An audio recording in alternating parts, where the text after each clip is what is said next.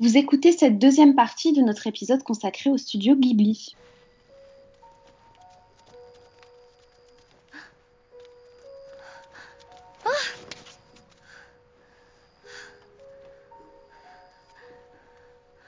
Thank you.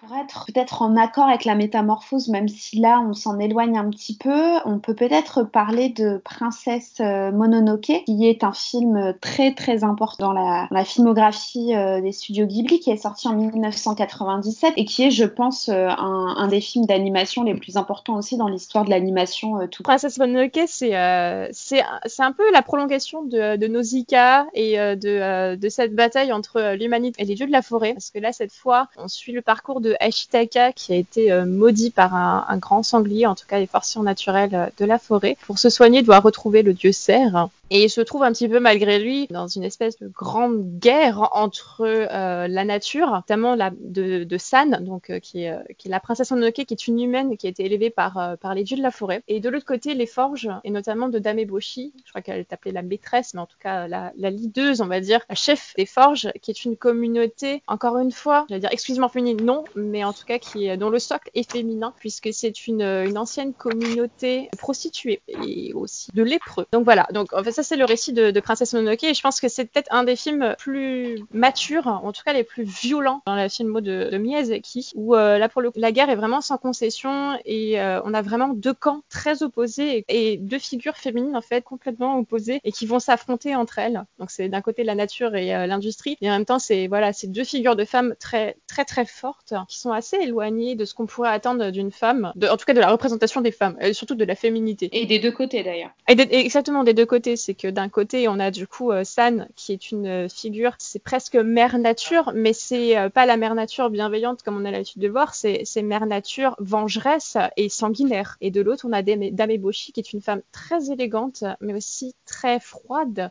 Et guerrière et guerrière. Ouais, ce que j'allais dire conquérante. Et enfin, ouais, conquérante, voilà, c'est exactement le mot conquérante et qui cache vraiment ses émotions euh, aux yeux du peuple devant ses filles, en tout cas les filles de, des forges et qu'elle appelle ses filles. Elle a d'ailleurs à un moment donné cette phrase que j'ai notée où on lui montre une arme et elle dit euh, Je ne serai pas la seule femme à pouvoir porter les armes. Toutes les femmes devraient, enfin, devraient pouvoir le faire. Et on sent bien aussi cette transmission dont on parlait un peu plus tôt sur le fait que c'est une euh, communauté qui en lead une femme et qui va vivre un peu grâce aux femmes, notamment aussi avec ce groupe d'anciennes prostituées qui en fait enfin, font le feu en gros et par extension permettent la vie au sein de la communauté où, euh, où en gros elles mettent vraiment la main à la pâte. C'est surtout que ce qui est intéressant c'est qu'en fait elles redonnent une, une seconde chance aux, aux, plus faibles et c'est-à-dire mmh. qu'en fait Princess Mononoke, enfin je pense que c'est vraiment euh, l'incarnation même de ce qu'on disait depuis tout à l'heure, c'est qu'il y a ni, ni, bon ni mauvais et là pour le coup aucun des deux camps n'est bon ni mauvais et je pense que les deux sont assez assez ambigus là-dessus et, et Dame Eboshi, je pense que c'est peut-être ce qui est le plus intéressant chez elle, qu'elle redonne une deuxième chance à des, à des exclus de la société, et donc du coup, donc les lépreux, et surtout femmes prostituées, en tout cas des anciennes courtisanes. À savoir que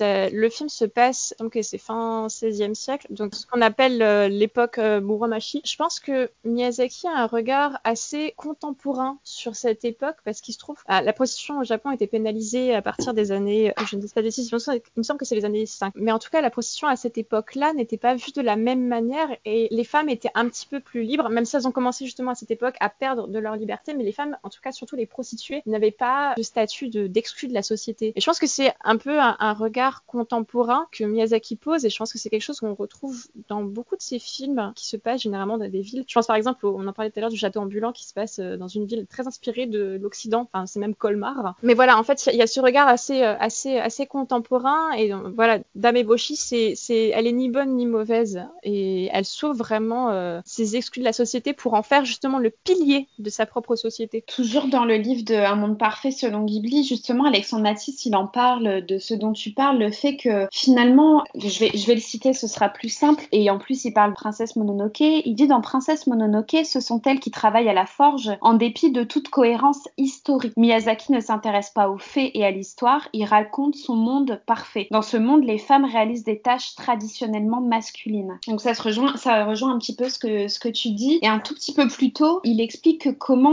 les femmes vont se réapproprier un peu ces tâches masculines ou parfois même des tâches euh, féminines, pardon, comme dans Arietti, où elle prend par exemple une aiguille comme une arme. L'aiguille étant euh, associée à la couture, etc., qui peut être associée au féminin, va se retrouver en fait euh, réappropriée pour en faire une arme destructrice qui pourrait être vue comme une arme masculine. Mais même au-delà de la réappropriation, j'ai l'impression qu'il y a même une affirmation de la supériorité féminine sur le reste, parce que déjà les personnages masculins sont assez, enfin, à part Ashitaka, sont quand même assez, assez bénés. Et surtout, il y a une scène à un moment où, euh, où Dame Boshi reçoit une, une missive de, euh, de l'empereur. Et euh, juste après, du coup, euh, elle fait une réunion avec uniquement ses femmes pour leur expliquer que c'est sur elles que repose en fait euh, la sécurité de, des forges. Et à un moment, du coup, euh, elle, ne dit, elle dit ne faites jamais confiance aux hommes. Mmh. J'ai entendu l'humanité. Et donc, il y a son sous-fifre derrière qui dit mais à moi, vous pouvez me faire confiance. Et à côté d'elle, il y a une autre des femmes, du coup, de, des forges, qui lui dit euh, qui, lui, qui lui répond un homme de toute façon est incapable de protéger une femme. Elle dit ça en riant et à plusieurs reprises dans le film, les, femmes se moquent, mais ouvertement, euh, des hommes qui sont incapables de faire quoi que ce soit dans le film. Et, et d'ailleurs, euh, à un moment donné, Ashitaka, il va au travail avec les femmes. Il commence à donc à travailler. Elles, elles sont toutes un peu euh, genre, euh, t'es pas, enfin t'es pas fait pour faire ce travail-là et tout. Mm -mm. Et il a cette phrase où il dit, euh, en gros, il se rend compte de la tâche colossale de ces femmes-là et il dit c'est un dur travail que vous faites là. Comme si en fait, avant de l'exercer, il se rendait pas compte de l'immense travail que produisent ces femmes. Et je trouve qu'il y a un peu une remise aussi euh, en question de ce personnage euh, masculin qui, va se remettre en question sur sa propre vision du travail euh, des femmes. Bah, c'est ça, et puis surtout que, et puis surtout Ashitaka, je trouve que c'est une figure assez neutre qui, au final, ne va pas faire la guerre, mais va, va accompagner en fait et va aider. Mais c'est pas, même si c'est quand même le personnage principal du film, il va se ranger auprès des femmes plutôt que de faire lui-même la guerre et d'être l'initiateur en fait euh, de, bah, de, de, ce qui se passe, de la bataille. Et ça rejoint aussi ce qu'on disait euh, tout à l'heure, enfin je crois que c'est Manon qui avait mentionné euh, le fait que ces personnages masculins-là n'est pas vu comme un sauveur, mais plutôt comme quelqu'un qui va aider. Il va être un, un, soutien, un support à la fois à Mononoke, mais aussi à Dame Eboshi. Ça va être un peu le, le conciliateur de ces deux parties et va réussir un peu à amener une certaine paix, mais cette paix elle vient pas que de lui-même, elle vient aussi et surtout principalement de Mononoke et d'Ameboshi. Tout à fait, c'est une figure conciliatrice en fait. C'est pas, c'est, c'est, c'est, c'est exactement ça. C'est pas lui qui va initier, c'est vraiment, il va les aider, mais il va, enfin, il va pas être au cœur même. Ça va pas être le sujet principal. Enfin, c'est Ashitaka qui est sauvé par San euh, de ses blessures, et c'est San qui va. Il euh, y, y, a cette scène assez. Euh, elle aurait pu lui trancher. Déjà, il y a cette scène où il aurait, elle aurait pu littéralement lui trancher la gorge, mais elle ne le fait pas parce qu'en fait, Ashitaka lui révèle son humanité, et surtout, à un moment donné, il y a cette scène que je trouve assez assez, euh, assez incroyable où on aurait pu croire à un baiser d'amour et en fait elle est en train de le nourrir euh, comme les oiseaux, en fait, mm -hmm. elle fait une espèce de bouillie parce que lui est couché au sol et n'arrive pas à se relever parce qu'il est blessé. Et en fait, elle le nourrit euh, comme un animal par la bouche. C'est vraiment, je trouve, une espèce de subversion un petit peu du baiser amoureux qu'on aurait pu attendre. Alors que pas du tout, en fait, c'est vraiment quelque chose de très primitif et hum, qui est complètement dénué, dénué de, de, sentiments. Parler du mythe de l'enfant sauvage, en fait, elle représente un peu ça. Et il y a quelque chose qui me semble important aussi de mentionner parce que depuis tout à l'heure, on parle de féminisme et tout. C'est la dimension écoféministe qui est dans Princesse Mononoke, mais en fait aussi général, généralement, puisque elle rejoint l'idée que la nature et les femmes, donc pour donner une, définition à l'écoféminisme, pardon, c'est le fait d'avoir un lien direct entre l'exploitation de la planète, donc ce que Mononoke reproche euh, aux humains, et euh, les oppressions que subissent les femmes, ce qu'on voit principalement dans les, dans les, films de, des studios Ghibli. En fait, ce mouvement, il a été créé en 74, donc pour faire un petit point historique, qui donc est un mouvement qui est né avant les studios et qui, euh, qui a eu une forte résonance au Japon. Donc pour toutes les raisons qu'on a, qu'on a énumérées plus tôt euh, dans, dans l'épisode, euh, le fait que, que la nature ait, un, ait une importance capitale euh, au sein, euh, au sein de, la, de la culture japonaise, c'est un, un mouvement qui, dont le terme apparaît dans l'essai de, de Françoise de Beaune, une française,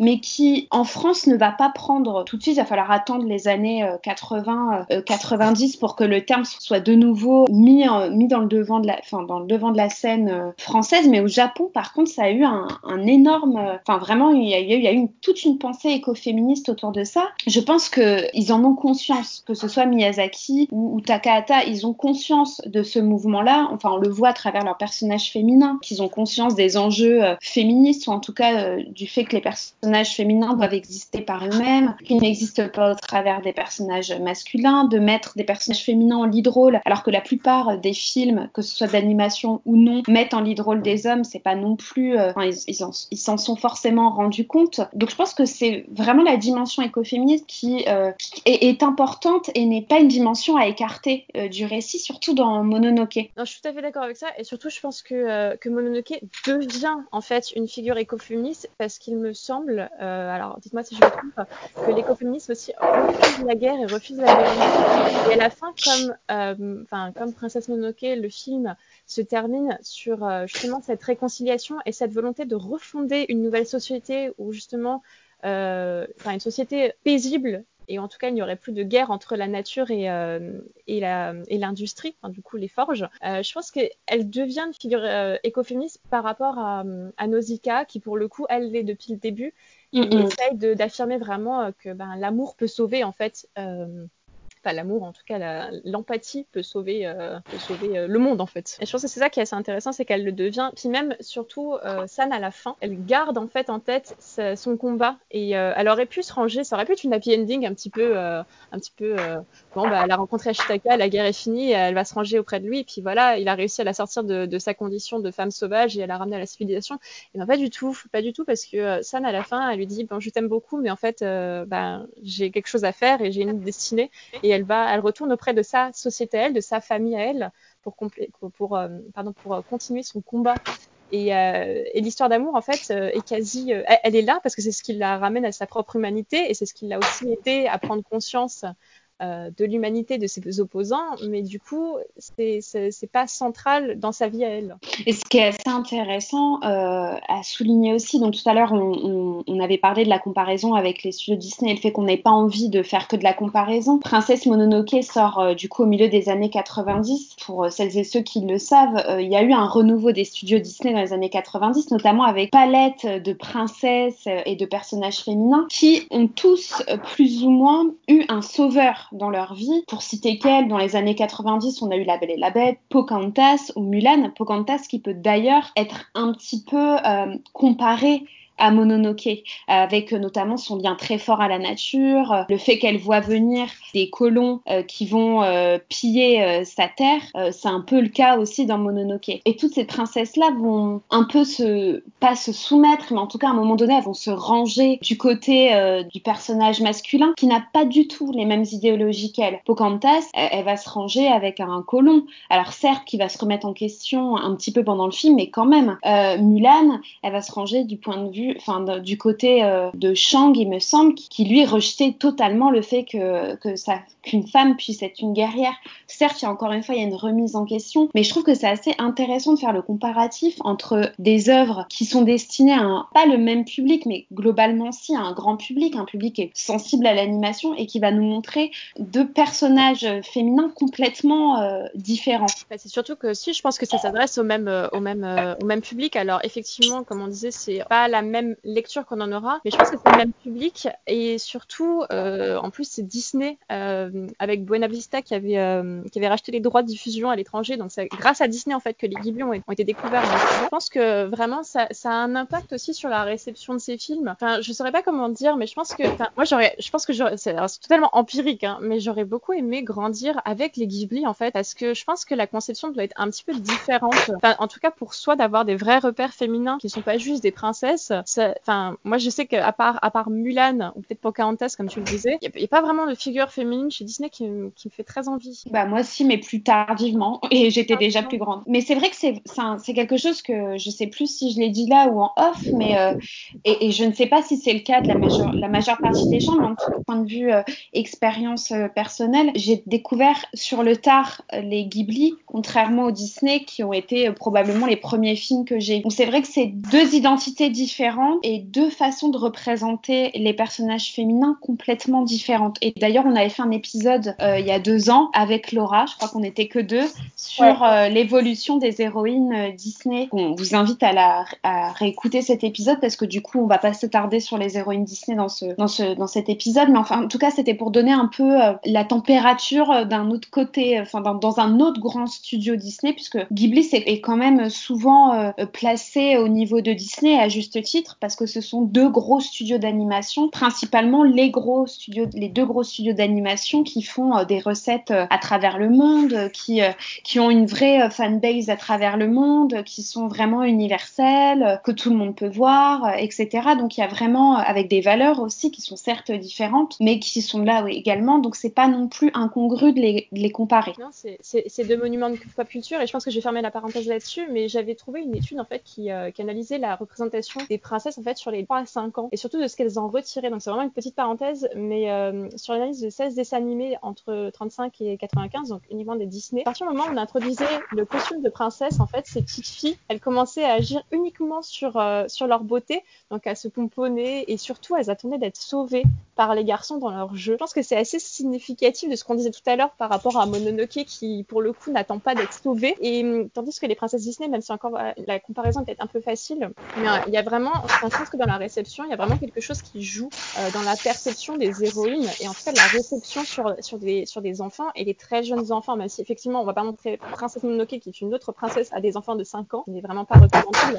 Et je pense même d'autres films dont on a déjà abordé je pense que ça peut être intéressant et je, me demande pourrait en être parce que j'ai cherché justement des études sur la réception des, des Ghibli et j'en ai pas trouvé, tandis que des, Disney, il y en a beaucoup et généralement, fait ressortir des, des, stéréotypes très très très persistants. Chez des jeunes filles. Ces dernières années, ils ont essayé un petit peu euh, de gommer, entre guillemets, pas gommer, mais en tout cas de rattraper quelque part, et on, le disait dans notre épisode il y a deux ans, de regarder un peu dans le rétroviseur, en fait, dans leur propre histoire, en se disant qu'est-ce qu'on a créé, en gros, et euh, tandis que les studios Ghibli, en fait, c'est dès le départ qu'ils ont euh, ces personnages féminins plus indépendants, qui s'émancipent de leur statut social. Et c'est vrai qu'il n'y a, pas le même parcours, en tout cas entre les deux studios, avec d'un côté une idéologie très forte, celle des studios Disney, qui en plus aujourd'hui domine largement euh, le monde, et une idéologie plus, enfin, qui, qui, qui, je pense, inculque des valeurs un, bah, un peu plus réalistes et, et, un peu plus en adéquation, en tout cas avec notre époque. J'ai l'impression que Disney, c'est aussi, enfin, a bien conscience qu'il y a une euh, volonté de vendre plus derrière euh, le féminisme, en tout cas l'empowerment, qui n'est pas forcément présente, même si c'est toujours facile de parler des intentions sans les connaître vraiment chez, euh, chez, chez, Ghibli. Et je pense que vraiment, voilà, Disney a bien conscience que ben, faire du féminisme, ça rapporte. Et, et, essaye à tout prix de caser en fait des espèces d'interrogations féministes, parfois même c'est quand même assez flagrant, tandis que chez, chez, chez Ghibli c'est quand même quelque chose de plus fluide et plus naturel qui, qui semble en fait normal. Ouais, c'est ancré dans le récit en fait dès le départ. Euh, d'ailleurs j'avais noté une phrase qu'avait dit euh, Suzuki, donc le, un des producteurs et, et cofondateurs de Ghibli, qui disait que Miyazaki est convaincu que les sociétés valorisant les femmes réussissent le mieux. Et donc du coup en fait c'est dès le, dès le départ de leur création, en fait ils avaient ça en tête et euh, tout le long de leur film, que ce soit Miyazaki, Takahata ou même les autres réalisateurs, du coup, en fait, on a intégré ça directement dans leur histoire et dans leur récit. Et c'est totalement différent de, par exemple, euh, Disney qui se sont mis sur le tard et on voit vraiment qu'en fait, il y a une espèce d'attente derrière de, de faire euh, l'empowerment féministe et surtout en, et marketing et surtout en jouer sur ça et euh, que ça rapporte encore plus parce que c'est ce que maintenant on attend et on voit très bien avec leur dernier film La mm. Reine des Neiges, euh, Réponse, euh, Rebelle, etc. en fait on voit que c'est maintenant c'est ancré mais ça a jamais été un de leurs principaux thèmes de base. Je pense qu'il y a une certaine adaptation en fait ouais, voilà, à, la société, aux, aux, envies et aux questionnements de la société, tandis que les studios Ghibli ont été un peu précurseurs en quelque sorte. C'est pas le même modèle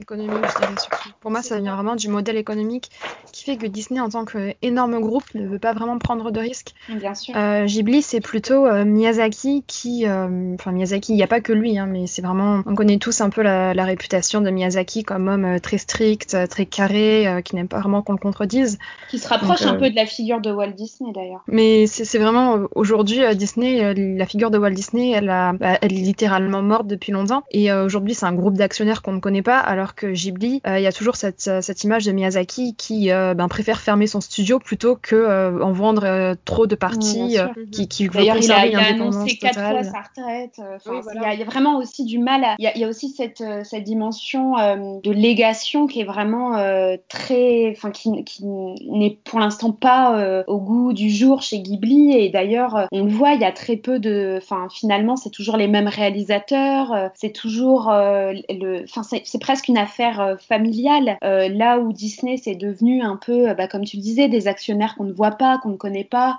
on ne voit pas leur visage, à part certains, certains producteurs ou, ou, qui ont des, des, postes à haut niveau. Sinon, ce sont des gens qu'on ne connaît pas. tandis que Ghibli, il y a aussi cette, alors ce qui est très paradoxal parce que Disney veut, se veut être une image familiale, les films qu'on va voir en famille, on va en famille sur les parcs, etc. Mais en fait, finalement, dans la fabrication, Ghibli, c'est une maison familiale que Disney. Ouais, ouais. je suis tout à fait d'accord. Même sur le modèle économique, comme tu le relevais Manon, puisque finalement, il y a une certaine euh, indépendance chez Ghibli. Indépendance ne veut pas forcément dire euh, plus pauvre, hein, pas dans ce sens-là que je le dis. En tout cas, ils ont une, certaine indépendance euh, financière entre eux en faisant leurs films, entre eux, tandis que Disney a un nombre incalculable d'actionnaires, de, de, de, médias différents sur lesquels ils peuvent exister, qui font et qui jouent, je pense aussi, sur, euh, sur, cette, euh, sur ce modèle économique-là. Bah, c'est surtout pour ça que Ghibli, en fait, on retient vraiment que deux noms, parce que malgré qu'il y ait eu d'autres réalisateurs euh, qui, ont, surtout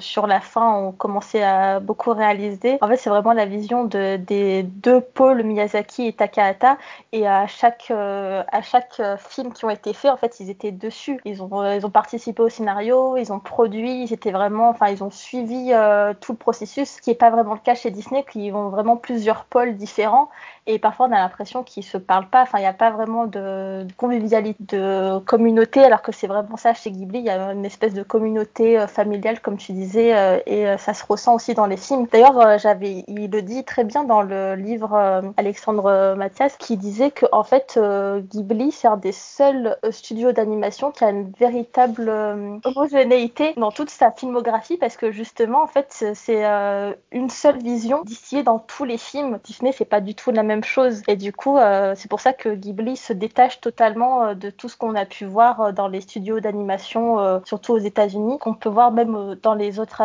studios d'animation au Japon. On n'a pas l'impression de voir, de voir une entité. C'est vraiment des films qui sont faits par différentes équipes, alors que là, il y a vraiment une espèce de communauté. Et c'est à chaque fois, même si c'est des films différents, en fait, on sent que c'est un film Ghibli. Tu as tout à fait raison, parce que je pensais par exemple à Lato, qui est un des autres grands studios japonais d'animation. Et pour le coup, on on a euh, des, Godzilla, enfin, on a, on a plein de visions de Godzilla, mais c'est jamais, il y a pas, effectivement, il n'y a pas l'homogénéité dont tu parlais, c'est plusieurs visions.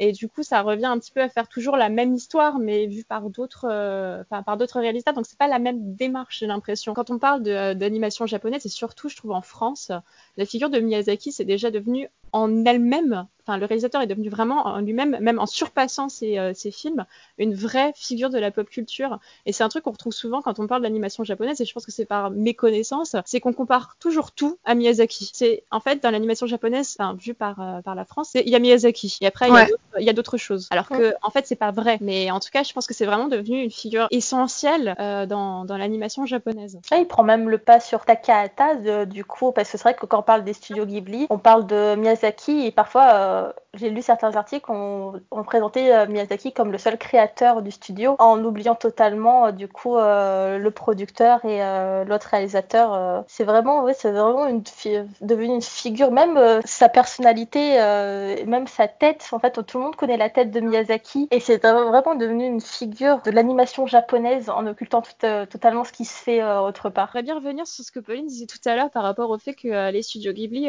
sont précurseurs et je pense qu'effectivement c'est assez précurseur dans la manière où c'est une vision féministe qui est assez ouvertement euh, assumée euh, dans la mesure où voilà les personnages féminins sont vraiment centraux. je pense que voilà ça, ça je vais pas répéter ce qu'on a dit jusqu'à maintenant. Après il y a quelque chose que que, que sur lequel je m'interroge et je pense que c'est vraiment un, constat euh, totalement personnel et peut-être dites-moi si vous partagez la même chose. J'ai l'impression que l'animation japonaise par rapport à l'animation occidentale Disney ou même autre, a tendance déjà à, à interroger la notion du genre, ou en tout cas à, la lier à, toujours à une quête d'identité.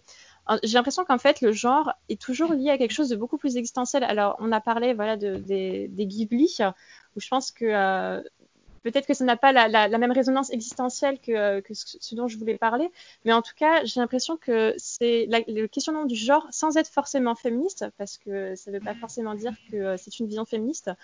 Euh, j'ai l'impression que c'est assez central, même sur des choses un petit peu plus matures. Mais je pense par exemple à Your Name, euh, qui est sorti récemment, qui parlait aussi de, euh, bah, de cet échange entre deux corps, entre une jeune fille et un jeune homme, ou même à des trucs. Euh, alors là, pour le coup, c'est des trucs vraiment plus plus mature et surtout des, des, monuments de pop culture. Et je pense par exemple à, oui, à Perfect Blue par, par exemple, mm -hmm. qui, euh, qui évoque aussi euh, la féminité, surtout la féminité perçue quand on est une célébrité. Je pense aussi à Ghost in the Shell, parle en fait de qu'est-ce qu'être un humain, euh, mais avec un, un, un, andro un androïde en fait à corps féminin. Je pense à Evangelion où pour le coup c'est vraiment, ça me paraît central d'avoir le genre lié au questionnement existentiel. Enfin, en tout cas voilà, c'est vraiment, c'est vraiment une, une réflexion je pense personnelle, mais j'ai l'impression que le cinéma japonais intègre beaucoup plus facilement ces thématiques du genre pour les associer à autre chose, mais en tout cas, on parle un petit peu plus euh... librement. Alors librement, je sais pas parce qu'il y a toujours, il y a toujours ce tabou et je pense que, enfin, euh, je sais pas vous quand vous avez pas, enfin, vous avez fait vos recherches, mais moi, en, en cherchant des, euh, même des vidéos sur Ghibli et le féminisme. Euh, les commentaires, c'est non, non, ce n'est pas féministe, c'est bien écrit. Oui, c'est quelque chose, oui, oui, oui, il y a un, je pense que ça vient plus du fait du mot féministe que, et on le verra peut-être à la réception de, de cet épisode, je pense que c'est plus, ça vient plus du fait de la notion féministe que le fait que ça le soit ou pas. Comme effectivement, les studios Ghibli en, en parlent de manière euh, très naturelle, sans forcément euh, accentuer euh, le féminisme en disant euh, je suis une figure forte, je enfin tout paraît tellement fluide et naturel. Peut-être que la plupart des gens, même ça me paraît vraiment inconcevable de, de ne pas voir euh, cette dimension-là, ne se rendent pas compte que ce qu'ils voient et qu'ils voient ça un peu comme une, un défaut plutôt qu'une qualité en fait. Ah, c'est surtout aussi que le, les films de Ghibli n'appuient pas dessus comme on a pu le dire, enfin comme on a pu voir chez Disney, c'est vraiment ancré dans le récit, donc du coup vu que ça appuie pas, bah, peut-être aussi ils se rendent pas compte à quel point euh, bah, si ça en parle forcément. Il faut savoir aussi qu'il euh, y a une communauté qui est très très forte euh, dans la communauté animée et manga en général, c'est la communauté otaku. Alors je sais pas si vous êtes familier avec ça, mais en fait ce sont des, enfin majoritairement même ce sont des, des jeunes hommes qui sont vraiment passionnés, dont c'est même l'unique passion, c'est les animés et les mangas. Et c'est pour ça que je pense qu'il y a un espèce de tabou déjà Alors, par rapport à ça. Je suis ouais. désolée, je te coupe. Euh, juste pour euh, une petite précision, otaku, c'est le sens, euh, c'est le sens en fait occidental au Japon. Oui, otaku, oui, c'est plus large. Ouais, tout à fait. Non, non, mais c'est parce que ça, ça a été réapproprié maintenant comme, un, comme euh, une espèce d'identité, en fait. Mais effectivement, ça n'a pas la même signification au début. Il me semble que ça voulait dire foyer, je crois. Mais à la base, c'est plutôt des. Au Japon, du moins, le premier sens du mot, c'était des jeunes hommes qui restaient enfermés chez eux pendant très longtemps pour euh, se comment dire, se consacrer à leur passion. Et euh, ouais, il y avait effectivement beaucoup, euh, beaucoup les mangas, il y avait beaucoup les animés, donc ça, la, la, source du mot, même si euh, elle a été déformée en Occident, n'est pas non plus euh, inexacte. Mais il n'y avait pas que ça, il y avait aussi par exemple certains groupes d'idoles et tout.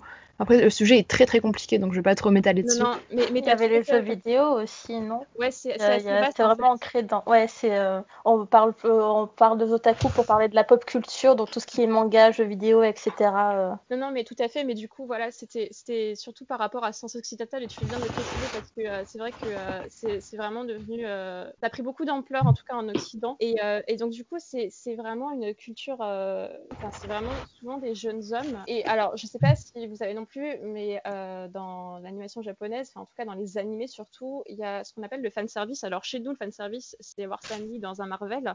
Euh, le fanservice a aussi connu un espèce de... Euh, enfin, c'est devenu un peu autre chose, surtout dans l'animation japonaise, où en fait, euh, le fanservice, bah, c'est surtout à destination des hommes, et c'est bah, du coup l'hypersexualisation des femmes. Donc en fait, c'est vraiment devenu une espèce de critère dans certains animés qu'on n'a pas du coup dans les Ghibli. Euh, et c'est pour ça que parfois je m'étonne un peu euh, du, succès en fait euh, des œuvres de Miyazaki. ces, dans ces, dans... enfin même le succès global, parce que c'est vrai que le fanservice c'est quelque chose qui est quand même très très très présent même parfois inconsciemment, c'est un plan sur la culotte, c'est un plan sur les seins, ou enfin, c'est voilà, c'est toujours parfois des les personnages, même s'ils sont très forts, ils se retrouvent dans une, situation assez euh, sexualisée. Voilà, c'est juste par rapport à ça. Je voulais rebondir parce que je pense que le, le comment dire, l'analyse féministe en fait, c'est devenu un peu un gros mot, et je pense que surtout sur ces communautés-là où ben c'est synonyme parfois un peu de, alors c'est vraiment grossier ce que je veux dire, mais euh, mais voilà, c'est synonyme un peu de, de détruire un peu l'œuvre. Alors je pense que voilà, il y a ou de chasse à la morale. Euh, Exactement. Et à la censure, alors que, bon, on a fait tout un épisode hein, sur la critique féministe, encore une fois, vous invite à aller, l'écouter. Effectivement, je, je pense que le problème vient, et ça rejoint euh, ce qu'on a dit depuis tout à l'heure, et ce que tu disais euh, à l'instant, Amandine, ça rejoint le fait que le mot fait peur, le mot est devenu un peu un mot valise pour dire à peu près tout et n'importe quoi, et du coup, il y, a une, y a un espèce de, de truc qui se crée, surtout chez les personnes qui ne sont pas éduquées au féminisme et au féminisme au pluriel d'ailleurs, euh, qui fait que euh, peut-être qu'ils ont l'impression qu'on s'attaque aux œuvres. Alors pour le coup, là, les Ghibli, euh, pas du tout, puisqu'on en a dit euh, principalement que du bien. Mais euh, effectivement, le fait que ce soit euh, principalement un public masculin renferme cette idée que, que le féminisme va en fait brider ce qu'ils aiment et potentiellement peut-être gâcher un petit peu et faire le procès aux œuvres qu'ils adorent. Ouais, tout à fait. Et il y, a un truc aussi de, qui m'interpelle toujours quand je, quand je pense à ça, surtout j'ai fait quelques recherches là-dessus, c'est que, j'en parlais tout à l'heure très très brièvement, mais pareil, dans, dans les animés et même dans les mangas, il y a vraiment des catégories très distinctes qui sont très genrées. Donc on a d'un côté les shoujo euh, qui sont bah, vraiment les, euh, les, on va dire les récits un peu féminins. Euh, alors après, ça, englobe vraiment beaucoup de choses. Hein, donc c'est vraiment à destination des plus petites, enfin en tout cas des enfants. Euh, par exemple les Magical Girls, c'est Sailor Moon, et de l'autre côté on a les shonen, euh, peut-être les trucs un peu plus connus, euh, même si Sailor Moon très connu, mais on a par exemple Naruto, One Piece, etc. Et il se trouve que, en fait, euh, j'ai vu plusieurs euh, espèces de débats euh, sur internet pour savoir si en fait les Miyazaki c'était pas finalement des shoujo et il se trouve que les shoujo en fait c'est un petit peu euh, stigmatisé parce que ce sont des trucs de filles. J'avais trouvé une étude qui était super intéressante que je pense qu'on pourra qu'on pourra partager. Pour le coup c'était euh, la réception des, des shoujo et des shonen en France où on avait interrogé des, des, jeunes des jeunes lecteurs et en fait la plupart disaient ah ouais non mais moi je veux pas lire des trucs des shoujo parce que c'est des trucs de filles. Et il se trouve qu'en fait bah, les films de Miyazaki ça répond en tout cas aux critères de ce qu'on attend des shoujo donc des récits de filles avec euh, enfin des récits d'apprentissage pour les filles. Et bizarrement bah en fait c'est pas du tout stigmatisé c'est même devenu en fait des monuments de culture. Alors je trouve que c'est assez assez marrant en fait euh, de voir et, tota et totalement Ouais, carrément, et totalement mix au niveau de la réception, parce que je connais, enfin, on voit bien qu'il y a autant de fans euh, filles que de, fans, de fans euh, hommes pour euh, catégoriser un petit peu. Et c'est vrai que c'est super intéressant d'avoir ce background sur les animés ou sur la pop culture japonaise qui, qui aussi a une grande part aussi dans la pop culture occidentale occidentale, de se rendre compte que finalement, euh, ce qui, euh, ce ce qu'on a voulu euh, genrer ne l'est pas. c'est ça, parce que c'est vraiment des catégories, pour le coup, je pense que c'est des catégories, on va dire littéraires, comme chez nous, on aura jeunes adultes, etc. Sauf que là, c'est très genré. En plus, c'est c'est par âge on va dire c'est après il y a aussi la catégorie au-dessus c'est pour c'est plus mature mais euh, c'est assez marrant de voir le, le rejet parce que c'est un truc de fille donc forcément c'est un truc un peu naze parce que c'est des amourettes et en même temps ils avouent à demi mot qu'en fait ils aiment bien parfois les trucs un peu sensibles, ils aiment pas l'avouer, donc c'est assez marrant. Et puis là du coup bah, Miyazaki, je pense, a, a vraiment euh, renouvelé en tout cas l'image euh, bah, de ces shoujo et même de, de, ces trucs de vie en fait pour en faire quelque chose de complètement universel, ce qui devrait être le cas en fait. D'ailleurs j'aimerais bien euh, rebondir là-dessus avec un film. Alors c'est ben, Si tu tends l'oreille, euh, c'est un film de Yoshifumi Kondo qui date de 1995. Et ce qu'il faut savoir, c'est que Yoshifumi Kondo, donc c'est un film Ghibli, bien sûr. Je suis désolée, j'ai oublié de le préciser. Euh, ce qu'il faut savoir, c'est que Yoshifumi Kondo était un peu perçu comme étant euh, l'homme qui prendrait la place de Miyazaki après dans la, suite de Ghibli. Sauf qu'il est décédé deux ans plus tard. il est décédé prématurément. Euh, trois ans plus tard, pardon même. Il est décédé en 1998 et euh, de ce fait, ben, il n'a plus réalisé, euh, il n'a fait qu'un seul film pour Ghibli. Et c'est un film quand même qui est assez extraordinaire parce qu'il a très bonne réputation. il était difficilement trouvable en France avant, mais depuis bah, qu'il est sur Netflix, tout le monde peut le voir. Et c'est un film vraiment que je recommande puisqu'il il évoque justement cette, cette question d'une histoire qui pourrait être perçue un peu entre guillemets pour fille, parce qu'il y a une romance, et à la fois il, il utilise tous les éléments que le studio Ghibli a pu proposer avant dans son, dans son récit, c'est-à-dire que c'est l'histoire de, Shizuku, c'est une adolescente qui me semble en troisième ou l'équivalent de la troisième, quelque chose comme ça. Euh, c'est une donc une adolescente qui est tout le temps plongée dans ses livres, qui vit un peu dans un monde euh, un peu fictif. Et il y a plusieurs références au film, euh, au film de Ghibli. Euh, donc il y a Kiki et Porco Rosso euh, comme référence dans le film. Et euh, donc ce personnage n'est ni porté sur les tâches ménagères ni les histoires de cœur, mais euh, il s'avère que, comme euh, finalement beaucoup d'autres adolescentes de son âge, euh, elle finit par tomber amoureuse. Et en même temps, elle s'affranchit des fictions qu'elle adore dans ses livres pour littéralement écrire sa propre histoire. C'est-à-dire qu'elle arrête de rêver, elle arrête de rêver ses aventures comme dans ses livres, et elle écrit son propre livre en même temps qu'elle apprend à mener elle-même sa vie, qu'elle impose ses désirs, elle impose ses choix sa famille, et elle commence, euh, elle commence à imaginer la femme qu'elle peut devenir. C'est vraiment une très belle histoire, et comme je te dis, c'est une histoire aussi d'amour, euh, puisqu'elle est, hum, elle tombe amoureuse d'un garçon, et le garçon, euh, lui, rêve de devenir luthier en Italie. Et on sait que leur amour ne pourra peut-être pas tenir très longtemps. On ne sait pas. Le film s'arrête euh, un peu entre deux. On ne sait pas vraiment ce qui va se passer par la suite. Mais c'est pas bien grave parce qu'on est vraiment dans l'instant présent. Et eux deux savent qu'ils seront peut-être séparés un jour. Mais aucun des deux ne va arrêter ses activités, ne va renoncer à son rêve pour l'autre. Ils vivent leur amour au temps présent, mais il n'est pas du tout question de faire, euh, des sacrifices pour rester avec l'autre. Pour l'instant, c'est vraiment euh, on essaye de tenir et on verra bien ce qui va se passer. De toute façon, on est jeune. Et je trouve que c'est une très très belle histoire pour les jeunes filles. C'est une histoire qui est totalement mixte, évidemment, bien sûr, comme euh, en fait tout en soi. Les, les garçons peuvent regarder n'importe quoi, hein, même ce qui est euh, entre guillemets euh, fichier rose. Euh, mais c'est un personnage féminin et c'est vrai qu'on retrouve plutôt des codes du sojo parce que c'est une adolescente qui tombe amoureuse.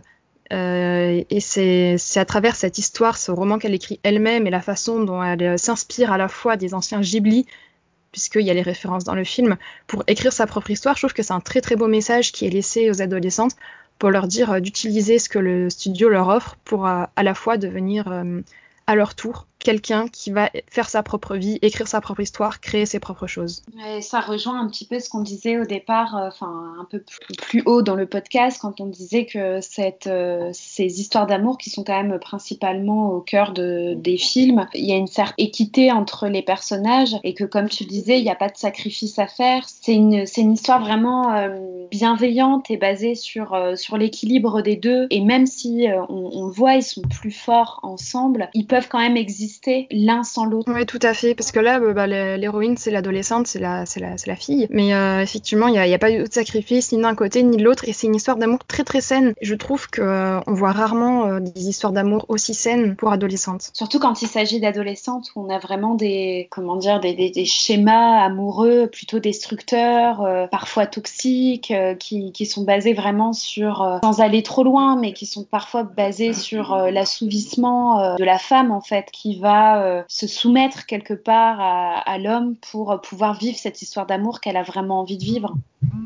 dans cette dimension de lien, euh, voilà, là c'était lien amoureux, on peut peut-être parler euh, d'un autre film qui s'appelle Souvenir de Marnie, qui est sorti en 2014, donc qui est plutôt un film récent, puisque le dernier Ghibli date de 2016 avec La Tortue Rouge. Donc Manon, peut-être que tu, tu, veux nous parler de Souvenir de Marnie? Souvenir de Marnie, c'est un film d'Hiromasa Yonebayashi, donc le même euh, réalisateur qu'Ariechi. Euh, bon, personnellement, c'est un film que je préfère à Ariechi, mais ça c'est toute opinion personnelle mis à part. Je trouve que c'est un film euh, qui peut être intéressant sur ce qu'on vient de dire. C'est assez compliqué d'en parler et je vais largement spoiler. J'en suis désolée si vous ne l'avez pas vu. Vous pouvez aussi le voir même après euh, m'avoir entendu le spoiler, c'est pas grave. C'est un film d'une jeune adolescente, préadolescente, je dirais, qui a, été adoptée, qui a eu une vie, euh, une jeune enfance un peu chaotique et qui se sent euh, très délaissée. De plus, cette préadolescente, donc qui s'appelle Anna, a les yeux bleus et c'est une étrangère ou à moitié une étrangère. Et ce qu'il faut savoir qu'au Japon, il y a très peu d'étrangers. Disons que les personnes non d'origine, qui ne sont pas d'origine japonaise mais qui vivent sur le sol étranger ont un terme spécialement pour eux, c'est geijin. Et euh, ces geijin ne seront pratiquement jamais considérés comme étant japonais, puisque les japonais, c'est le Japon, c'est un pays qui n'a, qui a très peu de mixité ethnique. Ils ont toujours été assez, euh, j'allais dire en guillemets renfermés sur eux-mêmes, mais ça s'explique par le fait que tout simplement que ce soit une île aussi. Il y a très peu de, il y a très peu d'étrangers en fait qui, qui vont avoir la nationalité japonaise, qui vont s'établir au Japon.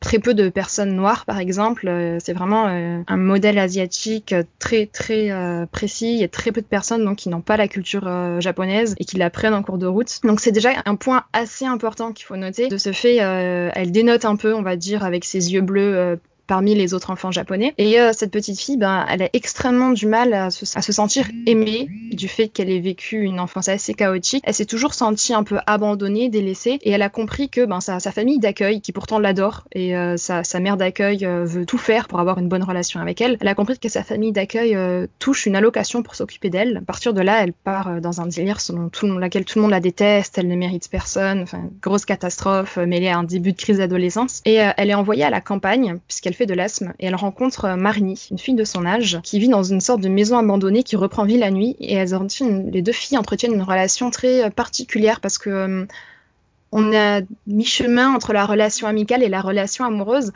à savoir qu'il y a des codes de la relation amoureuse au cinéma qui ressortent. Par exemple, elles vont danser une valse sous la lune, en pleine nuit, avec les petites étoiles autour et tout.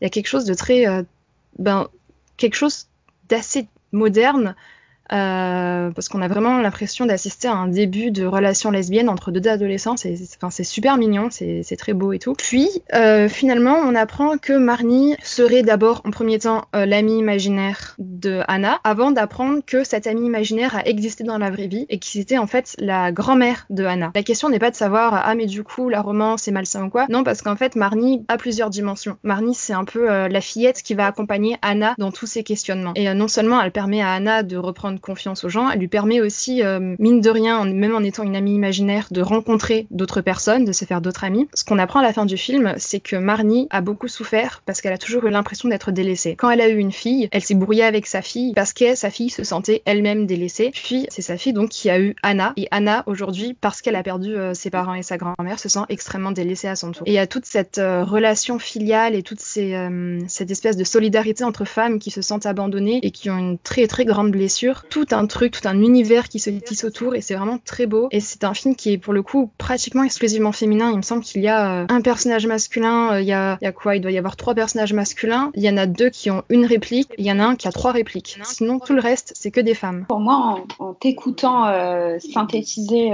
tout le film et en l'analysant comme ça, vraiment c'est la, quintessence de, des studios Ghibli et de tout ce qu'on a dit depuis le départ, avec cet esprit plus ou moins de métamorphose, cette, relation très forte entre les personnages féminins. Ça rejoint un peu ce que, tu disais, Amandine, sur, euh, euh, les personnages dans Kiki qui se transmettent quelque chose et qui et, où la parole est quasiment ou exclusivement, comme tu le disais euh, pour, euh, pour ce film-là, Manon fait, féminine. Je trouve ça assez marquant d'avoir une œuvre comme ça, qui plus est en 2014, un petit peu à MeToo, etc., qui a un peu euh, mis l'accent sur, sur, sur les, les, représentations des personnages féminins, d'avoir une œuvre aussi forte et avec autant de métaphores et d'images fortes. Surtout, bon, si on enlève la tortue rouge, parce qu'il a vraiment un cas à part, Souvenir de Marnie, c'est le dernier film Ghibli euh, pour l'instant. À savoir aussi que c'est un film qui a été adapté d'un livre et euh, euh, le, livre en question figure sur une liste de films, de livres, excusez-moi, je perds un peu le fil, des meilleurs livres jeunesse selon Hayao Miyazaki et je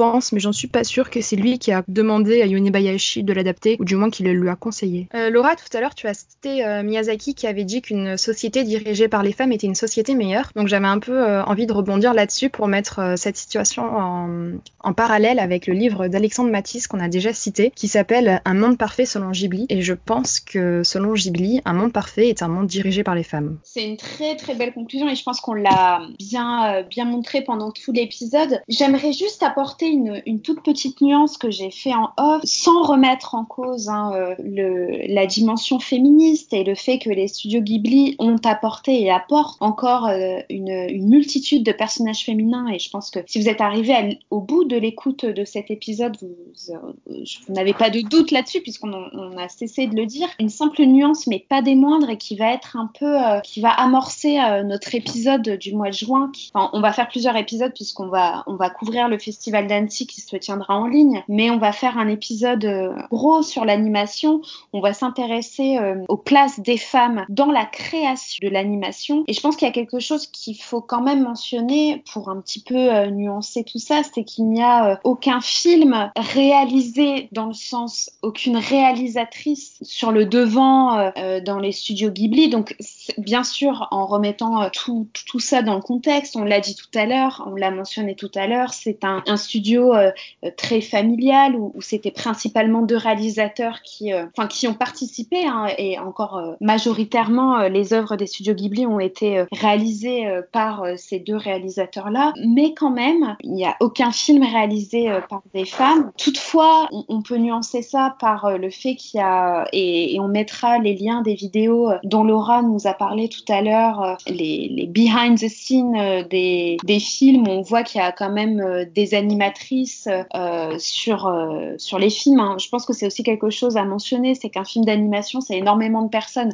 C'est comme les films en général, mais alors les films d'animation, c'est impossible que ça se fasse que euh, par un réalisateur parce qu'il faut euh, des animateurs, des dessinateurs, tout ça mis au féminin aussi. mais toutefois, et je, finirai par citer une étude que je reciterai certes dans le prochain épisode, une étude qui a été menée trois grands pôles. Le premier, c'est l'association Women in Animation qui est présente euh, chaque année au Festival d'Annecy, l'association Les Femmes s'animent également présente au Festival d'Annecy et le centre d'études euh, de l'Université de Californie parle euh, de l'inclusion et des gender studies qui c'est une étude qui s'est basée sur 1200 films. Je la mettrai également, je mettrai l'étude entière en lien qui se base du coup sur ces 1200 films qui sont tous sortis entre 2007 et 2018. À l'intérieur, il y a euh, des films Ghibli et qui remarquent sur tous ces films-là, hein, pas que les studios Ghibli, euh, c'est pas euh, propre aux studios Ghibli, que sur ces 1200 films, il y a que 3% de réalisatrices, dont une seule femme non blanche, qui est la réalisatrice coréenne Jennifer Hughes Nelson. On apprend aussi dans cette étude qu'il y a 16% d'animatrices, 18% de scénaristes et seulement 8% de femmes au poste élevé, donc responsable d'animation, responsable scénariste, etc. Tout ça pour dire que voilà, c'est une nuance qui me semble quand même importante euh, de mentionner parce que dans le podcast, voilà, même si on parle beaucoup d'œuvres réalisées par des hommes et que vous le voyez bien qu'on ne les rejette pas, il y a toujours des choses très intéressantes à dire. On est quand même assez sensible à la présence des femmes derrière euh, les caméras et à des postes importants au sein de la réalisation et que les studios Ghibli ne sont pas euh, exemplaires à ce niveau-là, malgré le fait que leurs films sont exemplaires euh, d'un point de vue euh, représentation des personnages féminins. Ça me semblait quand même important de le mentionner. En plus, ça, ça va faire écho au prochain épisode. C'est la fin de cet épisode assez conséquent sur les studios Ghibli. On a vraiment pris plaisir à enregistrer euh, cet épisode malgré le fait qu'on soit chacune de notre côté. N'hésitez pas, si vous avez été au bout de cet épisode et si vous avez euh, apprécié euh, l'écouter, euh, de euh, le partager, euh, de vous abonner sur nos réseaux sociaux, Instagram, Twitter et Facebook. N'hésitez pas à le commenter et à le noter. Ça permet aussi de, de, savoir un petit peu ce que vous en pensez. Merci beaucoup Manon d'avoir été avec nous. Bah, merci à toi. Merci Amandine. Avec plaisir. Et merci Laura. Bah, merci. On se retrouve très vite pour un prochain épisode. Bye. Bye. Bye.